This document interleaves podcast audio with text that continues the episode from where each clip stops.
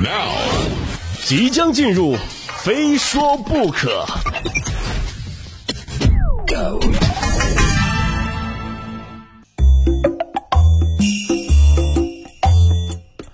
有时候我们都说啊，时间是一个轮回，就在这个轮回的圈里，无论是时尚还是科技，就总会走着走着就跟以前的自己碰个头。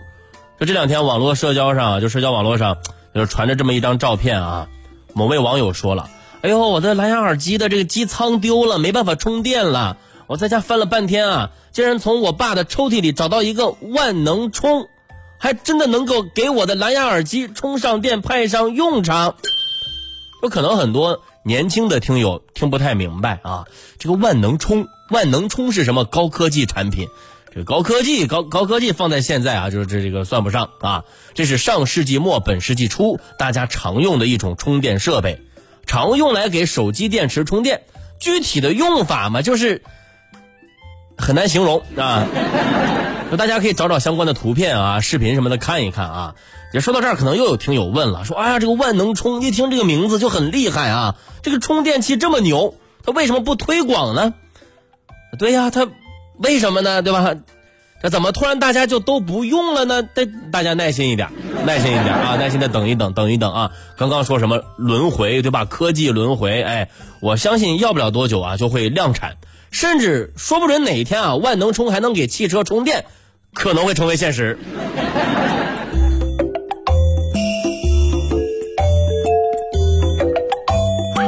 其实说真的，我对电子产品的喜好程度啊，真的不像某些人那么执着。你比如说这手机，有一些人就是一出新机就换就买，我不行。对我来说，就只要这个手机还能用，我就不会换。所以我至今呢还用着诺基亚幺零零零啊作为备用机。我记得去年啊，就这家知名的砸核桃呃这个公司啊出了一款这新品，主攻老年市场，便宜又方便，续航能力还特别强。当时看到微博上有人晒图啊，说：“哎呀，我被这款手机给惊艳到了！哎呀，拆下之后啊，发现这个后盖也能够拆，发现这部手机竟然可以自带可更换的电池，而且不用卡针，能够自如的更换 SIM 卡和内存卡，特别的方便啊！”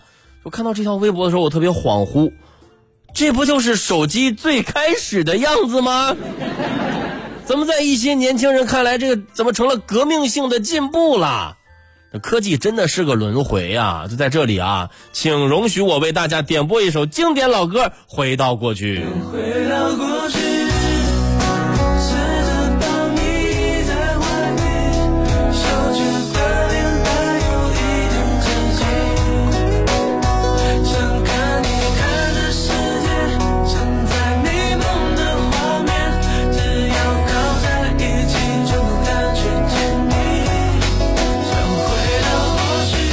啊，回到过去，回到过去，真的就是有一种回到过去的这种感觉哈。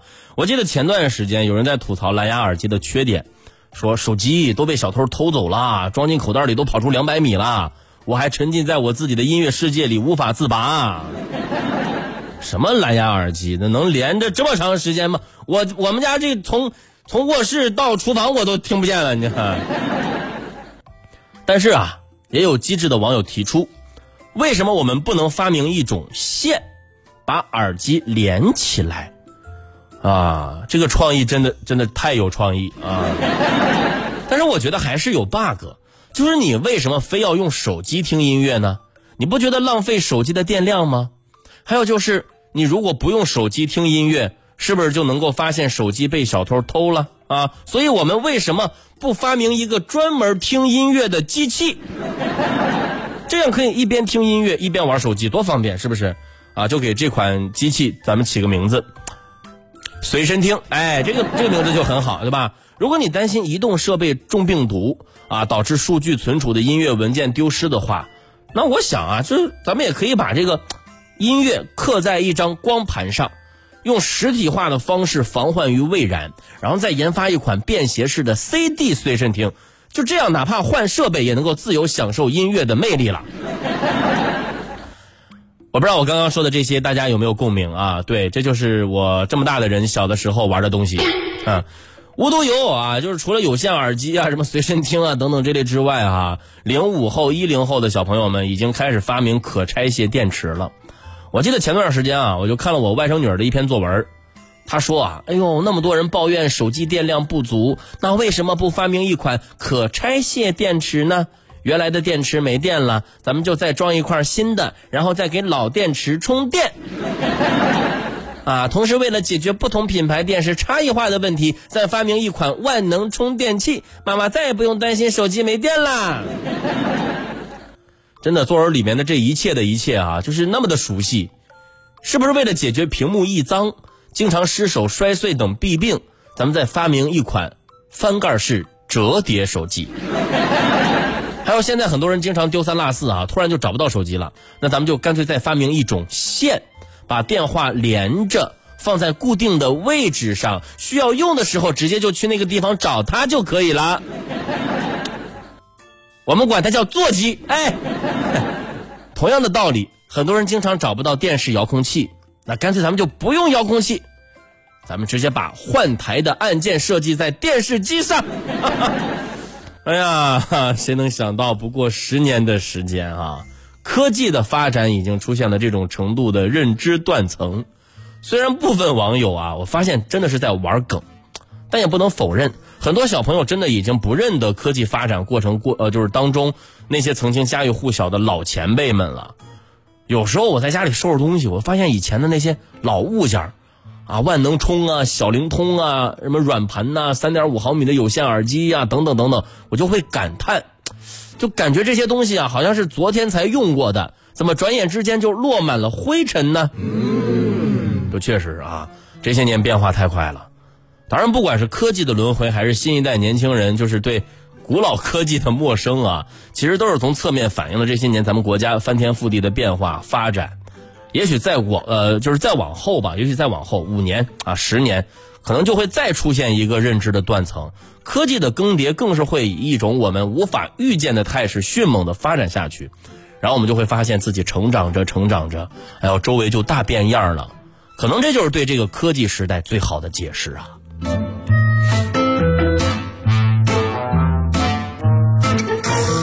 哎，我们说科技改变了我们的生活啊，改变了我们的生活方式。你看，支付的方式啊，出行的方式，听歌的方式，戴耳机的方式，打电话的方式啊，对，就是，甚至有时候也改变了一些人做坏事的方式。最近呢，广西南宁市兴宁区人民法院对一起诈骗案作出了宣判，啊，说这黄某辉呀、是广西合浦人，欠下赌债啊，产生了从前女友那儿弄钱的念头。然后，二零二零年的十二月二十六号啊，黄某辉呢就打电话给前女友董某啊，说要当面商量偿还恋爱期间借董某六万多块钱没还的事儿。哎呦，这怎么着还有还还还欠了一屁股债呢啊！然后当时看到董某正在生病，于是主动提出为女朋友做饭喂药。哎呦，当天下午，哎呦，黄某辉啊百般体贴呀，主动为前女友做饭、冲感冒药。没过多久呢，前女友喝了呃喝喝过这个感冒药之后，就逐渐的昏睡过去了嘛。